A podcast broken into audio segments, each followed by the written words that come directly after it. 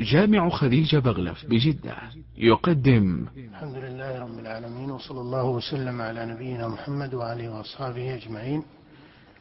وينعقد هذا الدرس الثاني من مجالس التعليق على منهج كتاب الموافقات لأبي إسحاق الشاطبي في الخامس والعشرين من شهر شعبان من سنة ثلاثين وأربعمائة وألف من الهجرة النبوية الشريفة على صاحبها الصلاة والسلام في جامع بغلف بجدة وكنا أخذنا بالأمس التعريف بموارد هذا الكتاب وأن مؤلف هذا الكتاب استقرأه مما كتب في مسائل أصول الفقه بوجه عام ومن استقرائه الخاص لنصوص الشريعة وكلام العلماء في قواعدها.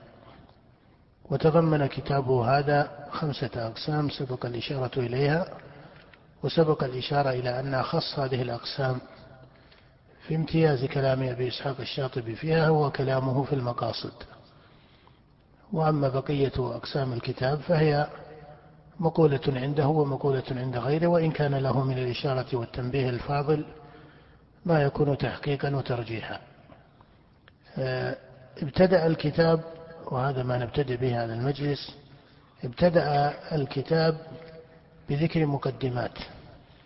أراد بهذه المقدمات أن تكون نظرية في إدراك الناظر في كتابه لقدر هذا العلم علم المقاصد وحده ودرجته من حيث العلم. فنبدأ بقراءة هذه المقدمات من المقدمة الأولى قال فيها رحمه الله المقدمة الأولى إن أصول الفقه نعم. بسم الله الرحمن الرحيم الحمد لله رب العالمين صلى الله وسلم على رسول الله وعلى آله وصحبه أجمعين. اللهم اغفر لنا ولشيخنا وللحاضرين يا رب العالمين. قال المصنف رحمه الله تمهيد المقدمات المحتاج إليها قبل النظر في مسائل الكتاب وهي بضع عشر مقدمة. المقدمة الأولى إن أصول الفقه في الدين قطعية لا ظنية والدليل على ذلك أنها راجعة إلى كليات الشريعة وما كان كذلك فهو قطعي. بيان الأول ظاهر بالاستقراء المفيد للقطع وبيان الثاني من أوجه. أحدها أنها ترجع إما إلى أصول عقلية وهي قطعية وإما إلى الاستقراء الكلي من أدلة الشريعة وذلك قطعي أيضا. ولا ثالث لهذين إلا المجموع منهما والمؤلف من القطعيات قطعي وذلك أصول الفقه. والثاني أنها لو كانت ظنية لم تكن راجعة إلى أمر عقلي. إذا الظن لا يقبل في العقليات ولا إلى كلي, ش... كلي شرعي لأن الظن إنما يتعلق ولا إلى كلي شرعي. ولا إلى كلي شرعي لأن الظن إنما يتعلق بالجزئيات. إذ لو جاز تعلق الظن بكليات الشريعة لجاز تعلقه بأصل الشريعة لأنه الكلي الأول. وذلك غير جائز عادة وأعني بالكليات هنا الضروريات والحاجيات والتحسينيات.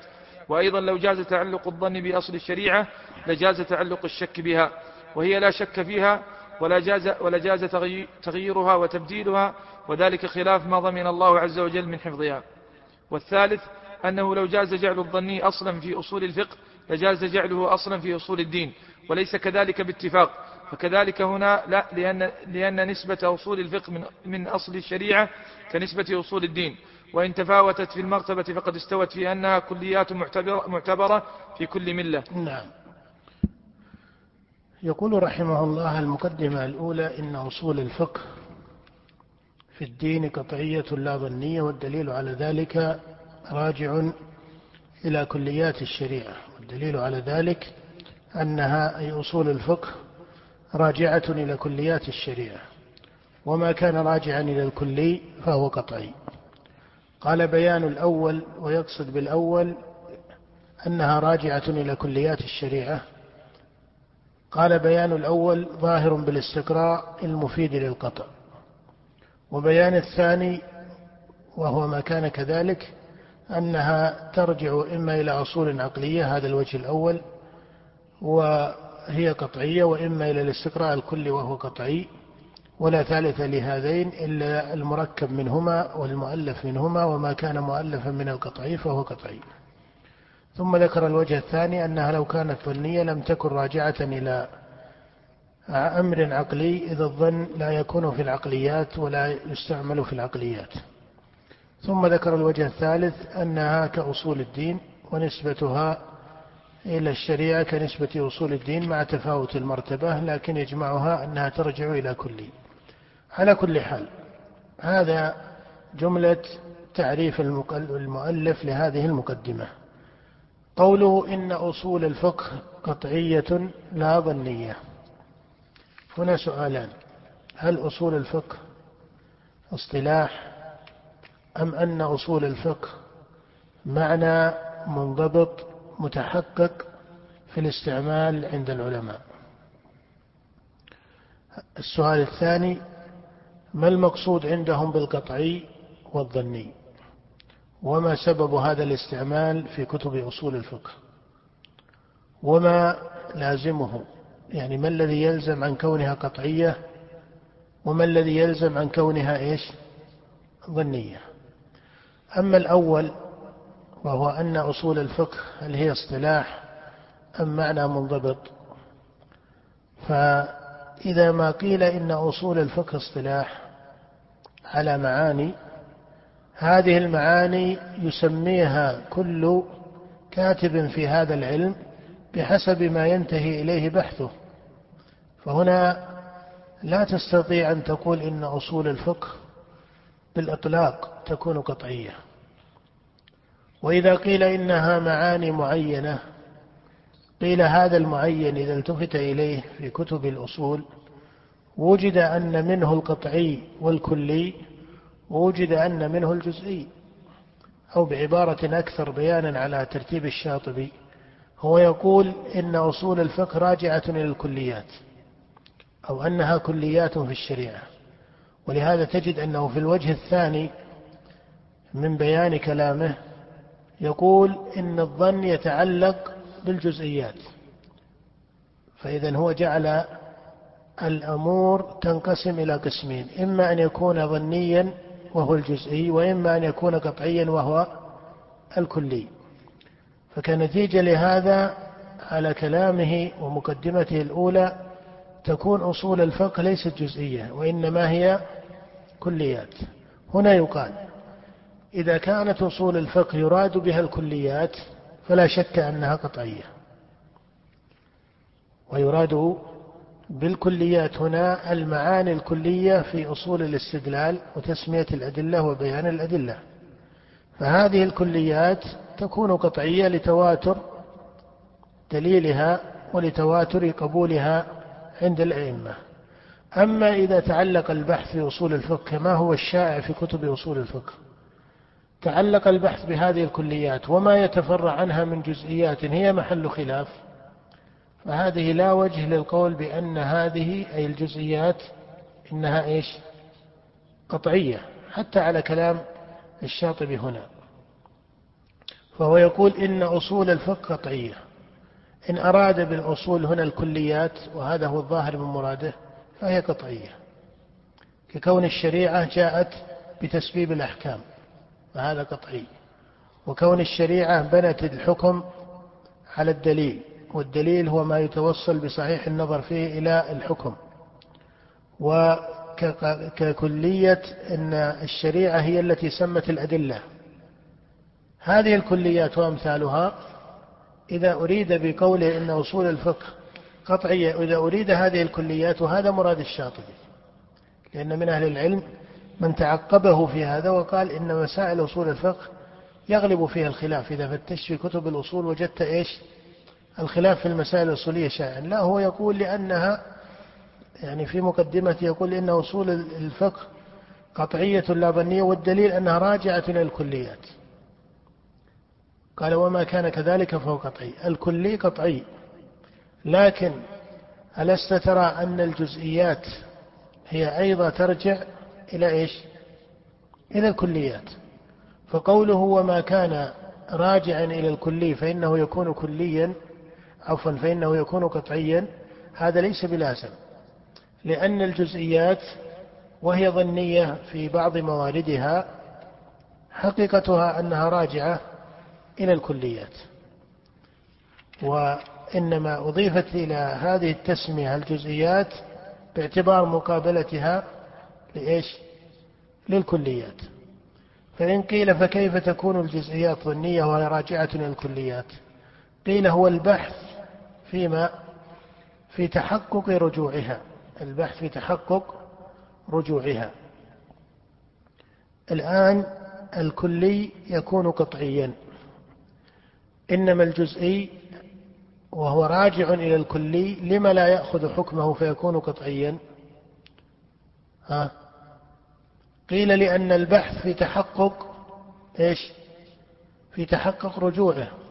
وإلا إذا تحقق رجوع هذا الجزئي المعين إلى الكلي أخذ أخذ حكمه.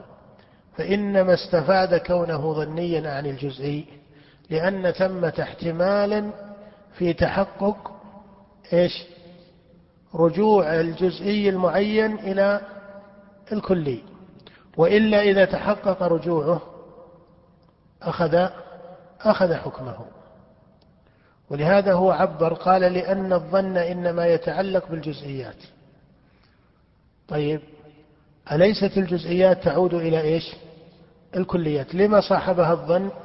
قال يصاحبها الظن لأن النظر هو في تحقق عودها إلى الكلي.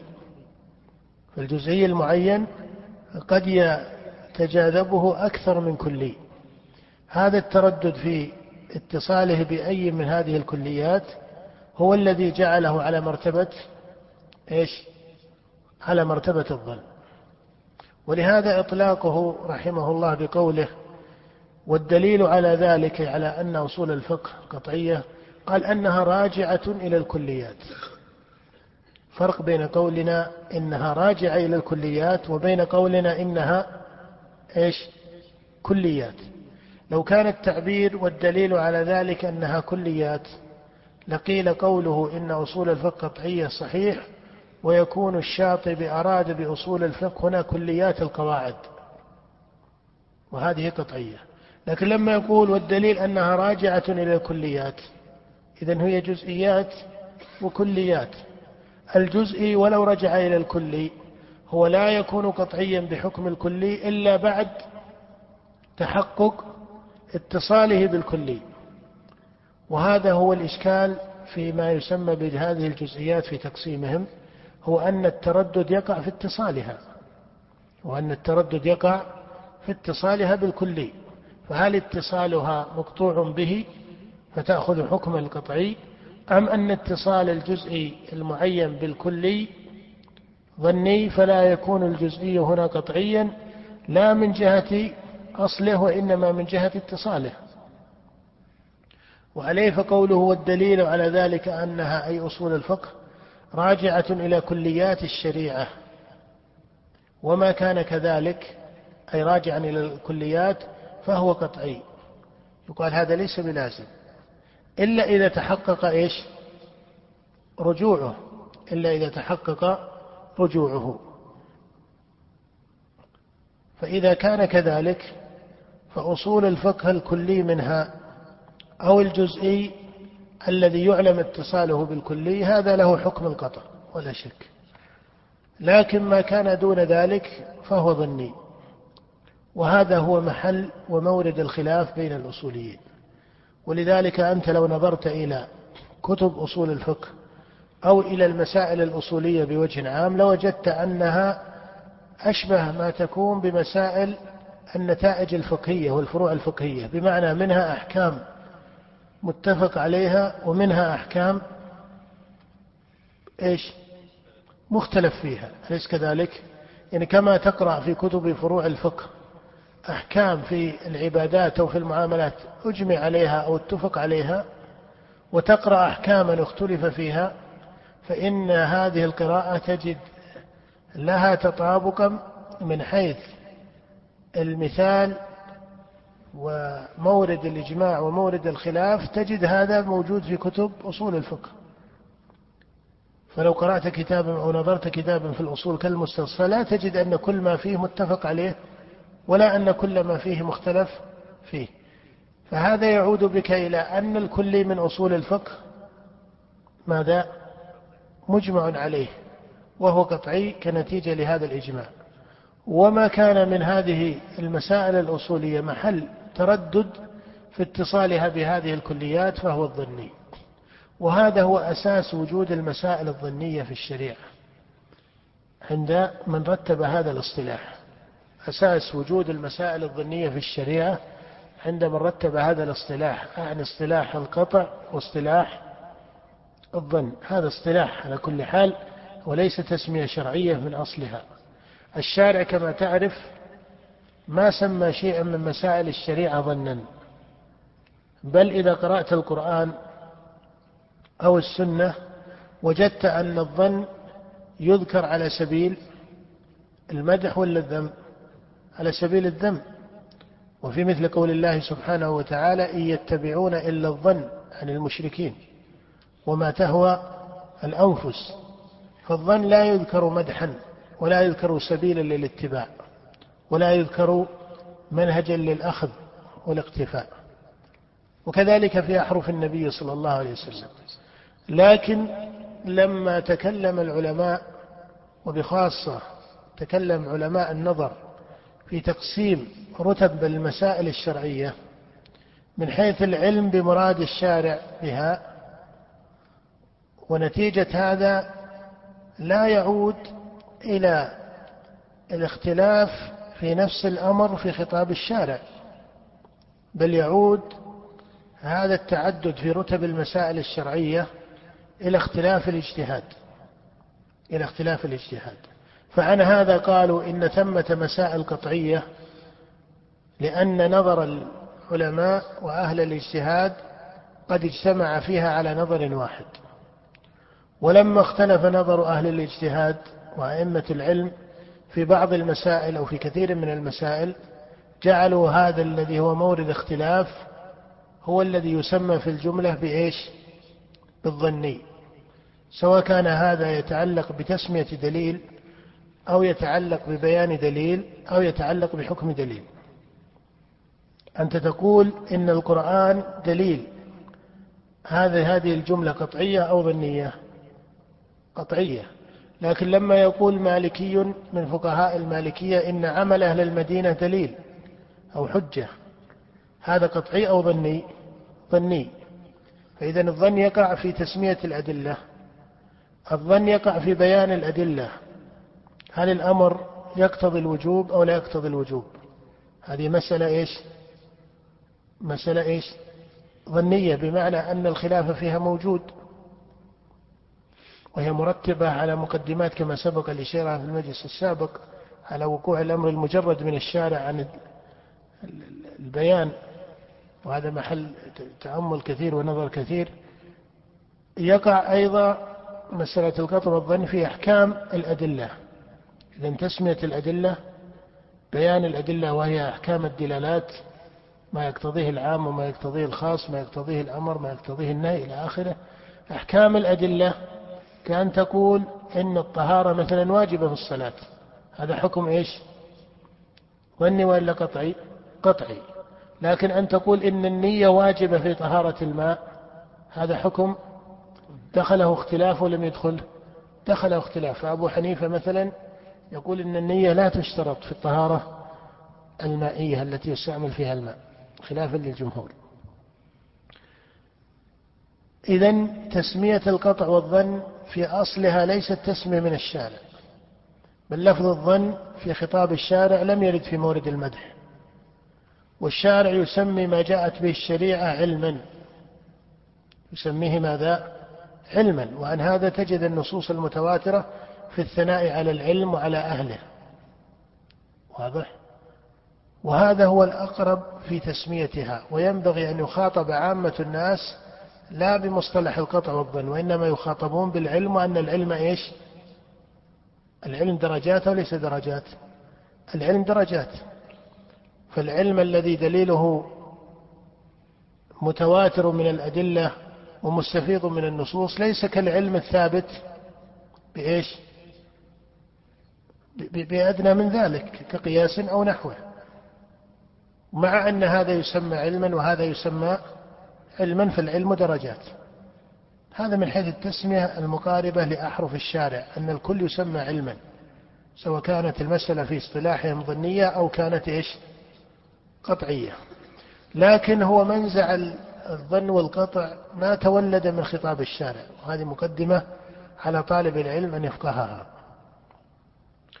يعني أن خطاب الشارع ليس محتملا في نفس الأمر ليس محتملا في نفس الأمر لتغاير الأحكام. وإلا لو كان محلا لتغاير الأحكام للزم أن كل مجتهد يكون إيش؟ مصيبا. والصحيح عدم ذلك. كما في حديث عمرو بن العاص المتفق عليه إذا حكم الحاكم فاجتهد ثم أصاب فله أجران وإذا حكم فاجتهد فأخطأ فله أجر. المجتهد مصيب باعتبار وإلا فقد أطلق بعض أهل العلم الأصول أن أن المجتهد أن كل مجتهد مصيب. هو مصيب باعتبار أنه أتى مراد الشارع في بحث الاجتهاد لكن أن أحكام الشارع متعددة هذا لم يقل أحد من أئمة السنة والفقه بذلك وإنما هو قول لبعض أئمة النظر المخالفين لأصول السنة وقواعدها. الذين قالوا إن الله ليس له حكم معين في الخطاب. وهذا فرع عندهم عن كون خطاب الشارع إيش؟ يتضمن إيش؟ ويحتمل الأحكام المختلفة المتغايرة. له الصواب وهو الذي أجمع عليه أئمة السنة أن خطاب الشارع على مورد واحد. وإنما الاختلاف الذي وقع هو باعتبار الفعل الآدمي وهو الاجتهاد. باعتبار فعل الآدميين وهو الاجتهاد. فإن قيل ألا يعارض هذا ما يقولون إن الدليل محتمل لكذا نعم هو محتمل من حيث الاجتهاد. محتمل من حيث الاجتهاد. لكن لا شك أن أدلة الشريعة لا بد أن تبين وجها واحدا من الحكم. عرفه من عرفه وجهله من جهله لكن لا يمكن أن العلماء جميعا يضلون عنه. ولهذا إذا اختلف الفقهاء في مسألة علم أن الحق في إيش؟ في واحد من هذه الأقوال. وعن هذا بحث العلماء مسألة إحداث قول ثالث في المسألة في كتب الأصول كما تعرفون. والصحيح فيها وهو الذي عليه الجمهور أنه لا يصح إحداث قول ثالث في المسألة. لأنه يتعذر أن الحق يخفى على الأمة ولو قرنا واحدا من القرون في مسألة من مسائل الشريعة. فإذا المصطلحات التي قيلت على الأدلة واحتمالها هو احتمالها في الفهم وليس احتمالها في ذاتها. وإلا فخطاب الشارع لا يرد فيه الاختلاف ولا يرد فيه التعارض وإنما هذا بحسب فهم الأدلة من قبل المجتهدين لأن الشريعة دائما خطاب الشارع كم بقي على الأذان؟ نقول الشريعة أكمل من المحل الناقص الذي هو محل للنظر فيها. ولهذا ترون أنه لما كان المحل الذي أخذ هذه الشريعة لما كان المحل كاملا وجد الاختلاف في أحكامها أو لم يوجد؟ لا. لما كان المحل كاملا ما وجد الاختلاف. متى كان المحل كاملا؟ آه زمن النبي صلى الله عليه وسلم. القرآن والسنة لما كان المحل كاملا وهو لا ينطق عن الهوى هنا لا ليس هناك مادة اجتهاد. يقع فيها الصواب ويقع فيها إيش؟ الخطأ. فلما كان نبيا معصوما من عند الله عليه الصلاة والسلام ومرسلا من عنده صار كل أحكام الشريعة على وجه واحد ولا يرد أن ثمة قولين في المسألة أو تحتمل المسألة أكثر منه. لكن بعده عليه الصلاة والسلام مورد الخطاب على عقول المكلفين وهذه العقول ليست كاملة بالعصمة التي امتاز بها النبي والأنبياء جميعا عليهم الصلاة والسلام. بل يرد فيها الصواب ويرد فيها الخطأ لكن الله سبحانه لا يجمع هذه العقول على خطأ بل يهدى أئمة العلم إلى الحق فيها. فإذا كان كذلك فيكون هذا الاختلاف بينهم رحمة من هذه الجهة. ومن أتى ما استطاع فهو معنى قول الله فاتقوا الله ما استطعتم سواء كان مجتهدا أو مقتفيا مقلدا للمجتهد. ولكن الحق يكون في واحد من هذه الأقوال. ويكون الاحتمال أتى من الفعل الناقص وليس من المحل وليس من الأصل الكامل الذي هو النص. النص كامل. لأنه حق من عند الله لا يأتيه الباطل من بين يديه ولا من خلفه. ألا ترى أن الله جل وعلا يقول أفلا يتدبرون القرآن؟ ولو كان من عند غير الله لوجدوا فيه اختلافا كثيرا. قد يقول قائل ألم يختلفوا في تفسير القرآن؟ الجواب بلى. لكن هل اختلف النبي صلى الله عليه وسلم في تفسير القرآن؟ لا اختلف الناس. الذين هم ليسوا على قدر التمام الذي عليه الأنبياء وهي العصمة والامتياز بالوحي وما إلى ذلك. وإلا فقد اختلف حتى الصحابة في تفسير القرآن وأجمعوا على تفسير بعضه. هذا الاختلاف لا يعود إلى النص بل النص على درجة من التمام والكمال وكذلك كلام الرسول عليه الصلاة والسلام. وهذا نقوله لأنه في بعض التعبيرات التي قيلت في بعض القرون أثناء التصانيف في أصول الفقه وفي بعض العلوم يعني توسع في مسألة إضافة التعارض لظاهر النصوص. كقول مثلا النصوص التي ظاهرها التعارض إذا تعارضت دليلان فكيف يجب؟ هذا كله ترتيب في أحكام الاجتهاد ليس ترتيب يعود إلى خطاب الشارع. خطاب الشارع لا يقع فيه تعارض البتة لكن هذا ترتيب في أحكام الاجتهاد.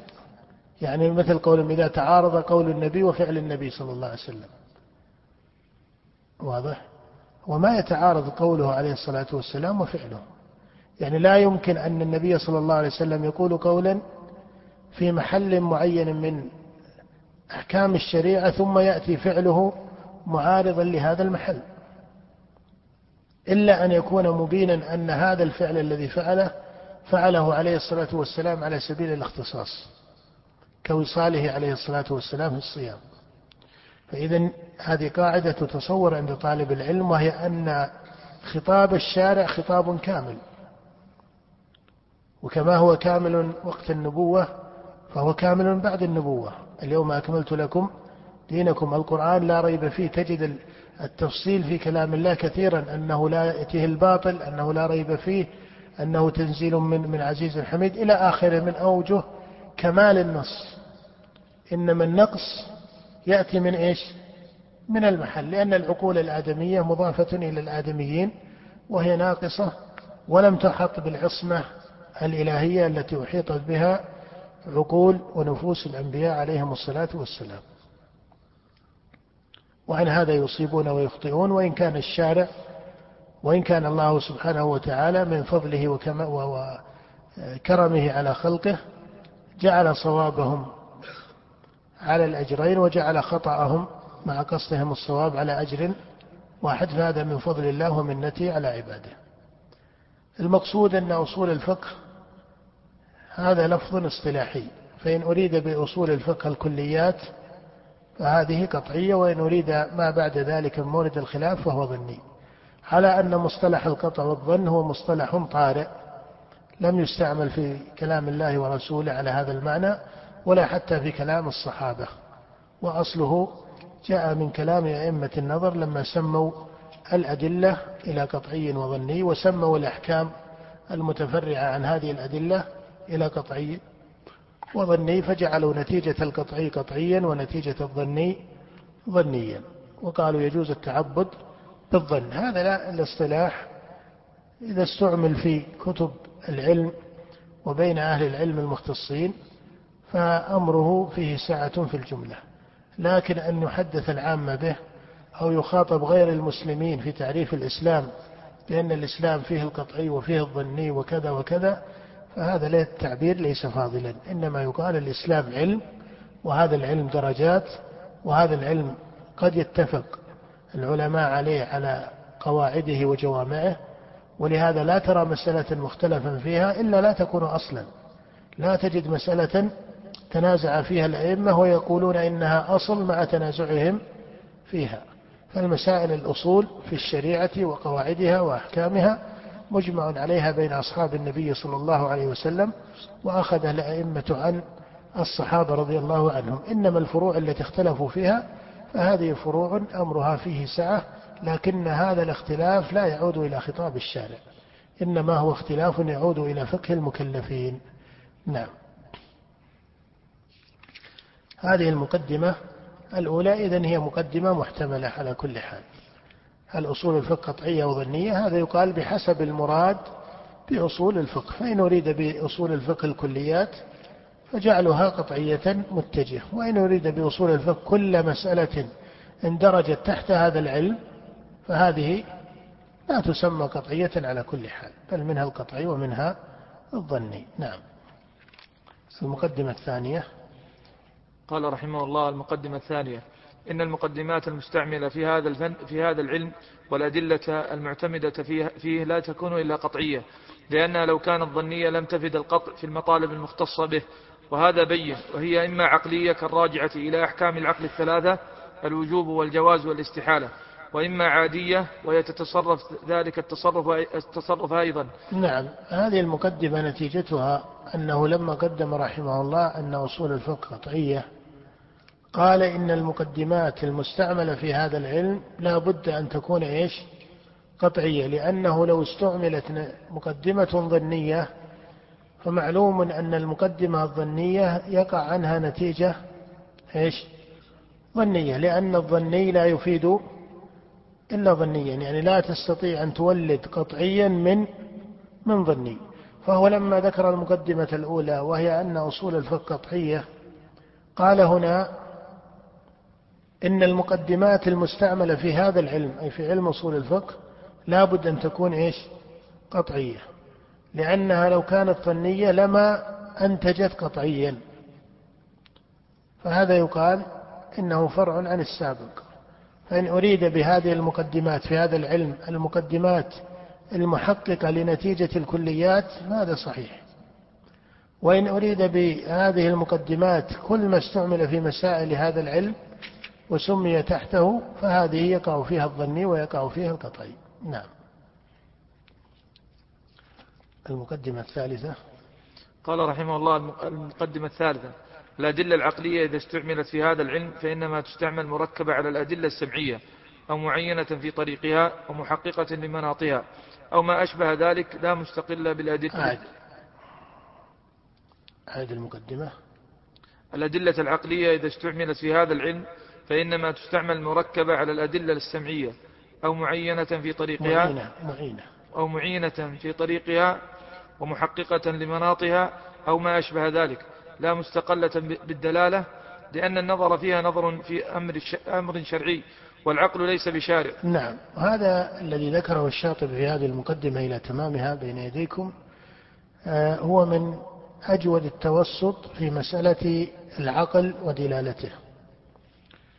وهو توسط بين من جعل العقل دليلا وجعل له أثرا في التشريع على وجه من الاختصاص أو الاستقلال تارة كما هو في طرق بعض نظار المعتزلة.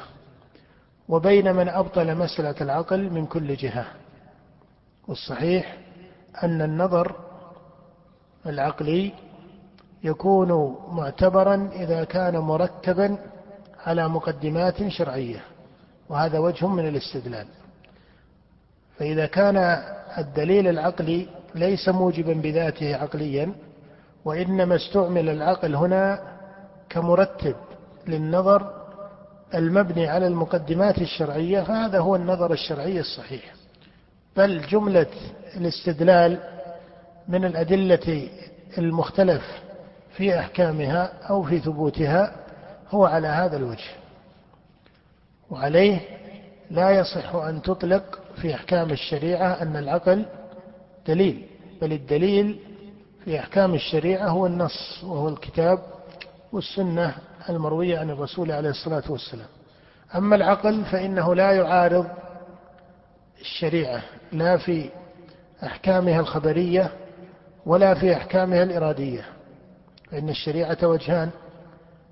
إما أحكام خبرية وهي المتصلة بأخبار الأخبار عن الله سبحانه وتعالى وأحكام الدار الآخرة وما إلى ذلك أو الأحكام الإرادية وهي المتعلقة بفعل المكلفين من جهة إرادة الشارع منهم أن يفعلوا الصلاة وأن يفعلوا الصيام وإلى آخره. فالعقل لا يعارض أحكام الشريعة لا الأحكام الخبرية ولا الأحكام الإرادية لكنه ليس دليلا موجبا ليس دليلا موجبا على المكلفين لا في الأحكام الخبرية ولا في الأحكام الإرادية.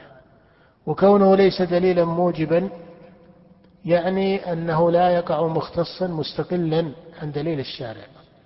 لكن إذا ما وقع مصدقا مصاحبا يعني دليل العقل صح استعماله أم لا؟ صح استعماله. إذا ما وقع مصدقا مصاحبا صح استعماله.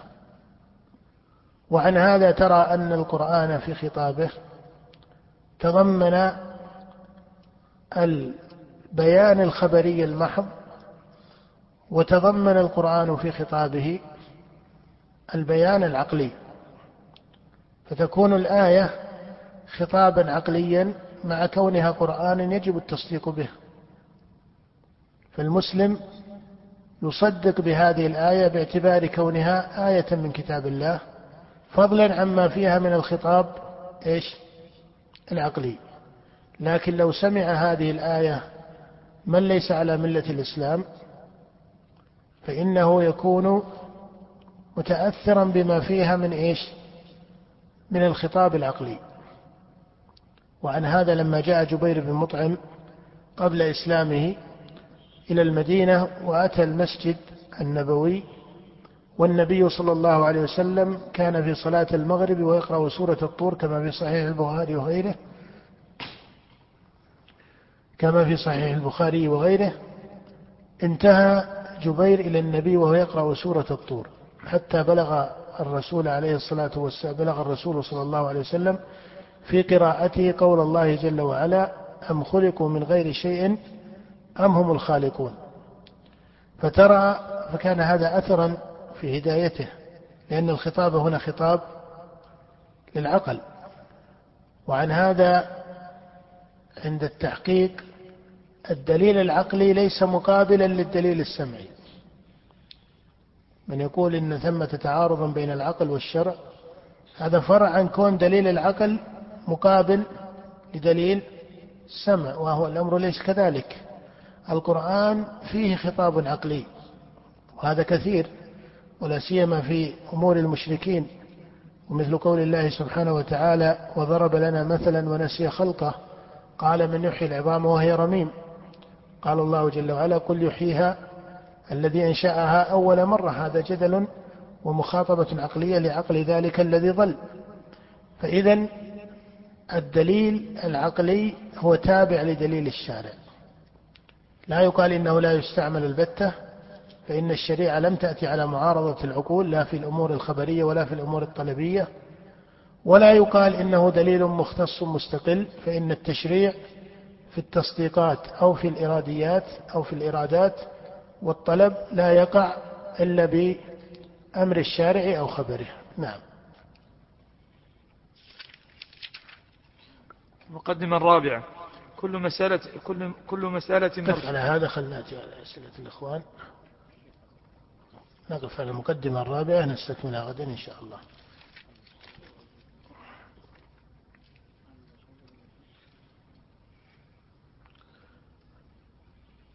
يقول السائل يقول قولكم إن الحكم في عهد النبي صلى الله عليه وسلم على أمر واحد. فلما أقر النبي صلى فلما أقر؟ كأنه أراد أن يقول فلما أقر النبي من فهم آه، من قوله لا يصلين أحدكم العصر إلا في بني قريظة.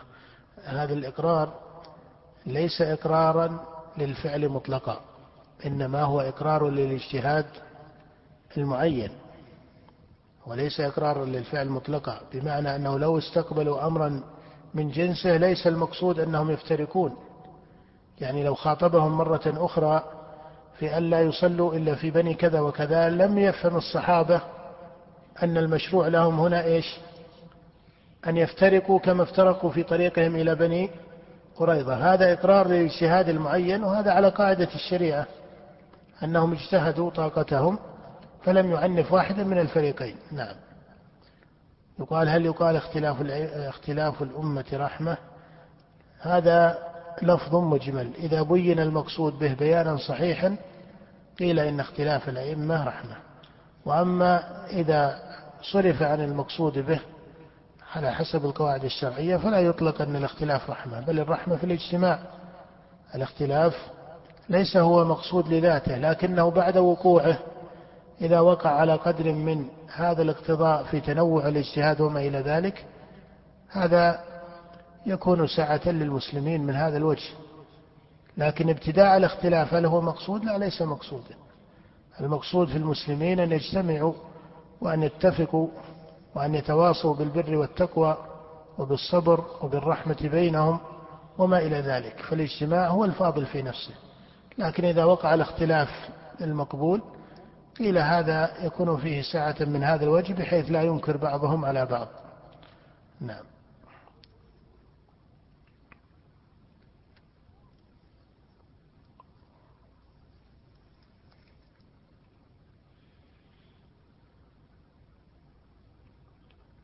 يقول أحسن الله إليك ذكرت بالأمس أن أن أن أول من صنف في أصول الفقه هو الشاطبي.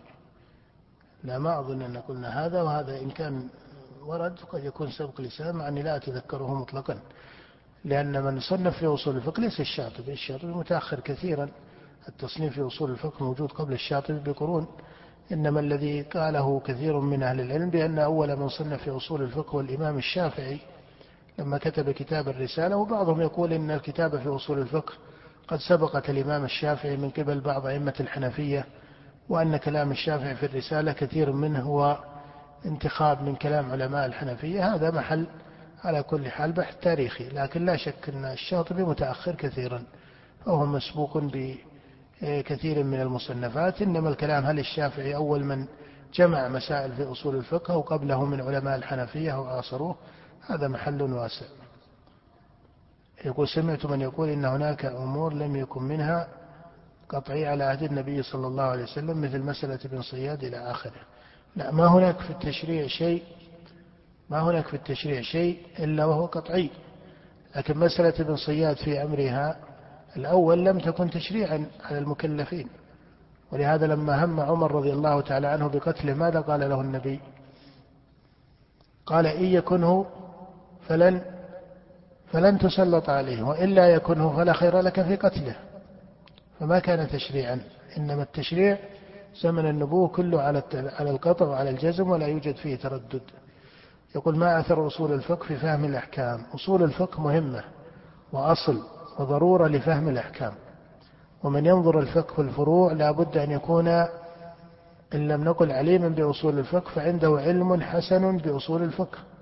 لكن النظر في كتب أصول الفقه يحتاج إلى حسن فقه بحيث ينتخب طالب العلم ما يناسبه من كتب أصول الفقه فيأخذ كتابا مختصرا يبتدئ به ثم يأخذ شيئا مطولا وأيضا يكون منتظما لاختيار بين فإنك تعرف أن اختلافهم في أصول الفقه من جنس اختلافهم في مسائل الفقه.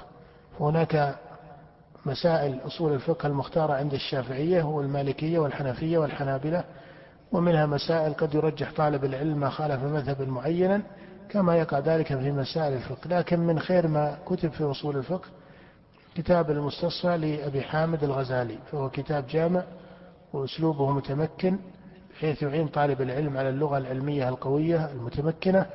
هذا في الكتب التي فيها توسع. من المختصرات التي قيدت في أصول الفقه من آه، أجود آه، ما اختصر رسالة وإن لم تكن شاملة لتسمية عامة المسائل لكن فيها انتخاب لأهم المسائل وهي رسالة لأبي الوليد ابن رشد في الضروري من أصول الفقه. رسالة ليست مطولة لأبي الوليد بن رشد الفيلسوف المعروف صاحب بداية المجتهد وصاحب مناهج الأدلة في الفلسفة وبداية المجتهد في فقه المالكية. له رسالة في أصول الفقه اسمها ال ال أو سميت لا أدري هل هو سماها إنما هو قال إنه انتخب الضروري من مسائل هذا العلم آه، أشير إليها بالضروري في أصول الفقه. أيضا من أجود المختصرات مختصر ابن الحاجب. مختصر ابن الحاجب في أصول الفقه مختصر من أجود المختصرات ولغته عالية. وطالب العلم تهمه أو يهمه أن يكون عنده حسن إدراك للغة العلمية التي يجيد التعبير بها في مسائل العلم حتى لا يعبر عن العلم باللغة المقاربة للغة العوام. يقول في الحديث المتفق عليه قوله صلى الله عليه وسلم ذاك رجل بال الشيطان في أذنه. أو قال في أذنيه هذا يقول لما لما سئل عن رجل الذي نام عن الصلاة حتى أصبح. السؤال هل هذا يدخل آه، هل هذا الرجل في صلاة الفجر؟ نعم الحديث في الصحيح وهو حديث عبد الله بن مسعود أن النبي صلى الله عليه وسلم سئل عن رجل نام حتى أصبح فظاهر أنه في صلاة إيش؟ الفجر. يقول ابن مسعود رضي الله تعالى عنه فقال النبي صلى الله عليه وسلم ذاك رجل بال الشيطان في أذنه. فلا شك أن هذا من أوجه ذم الشارع وقد جاء الوعيد على من ينام عن الصلاة لا يباليها حتى يستيقظ من غير مبالاة.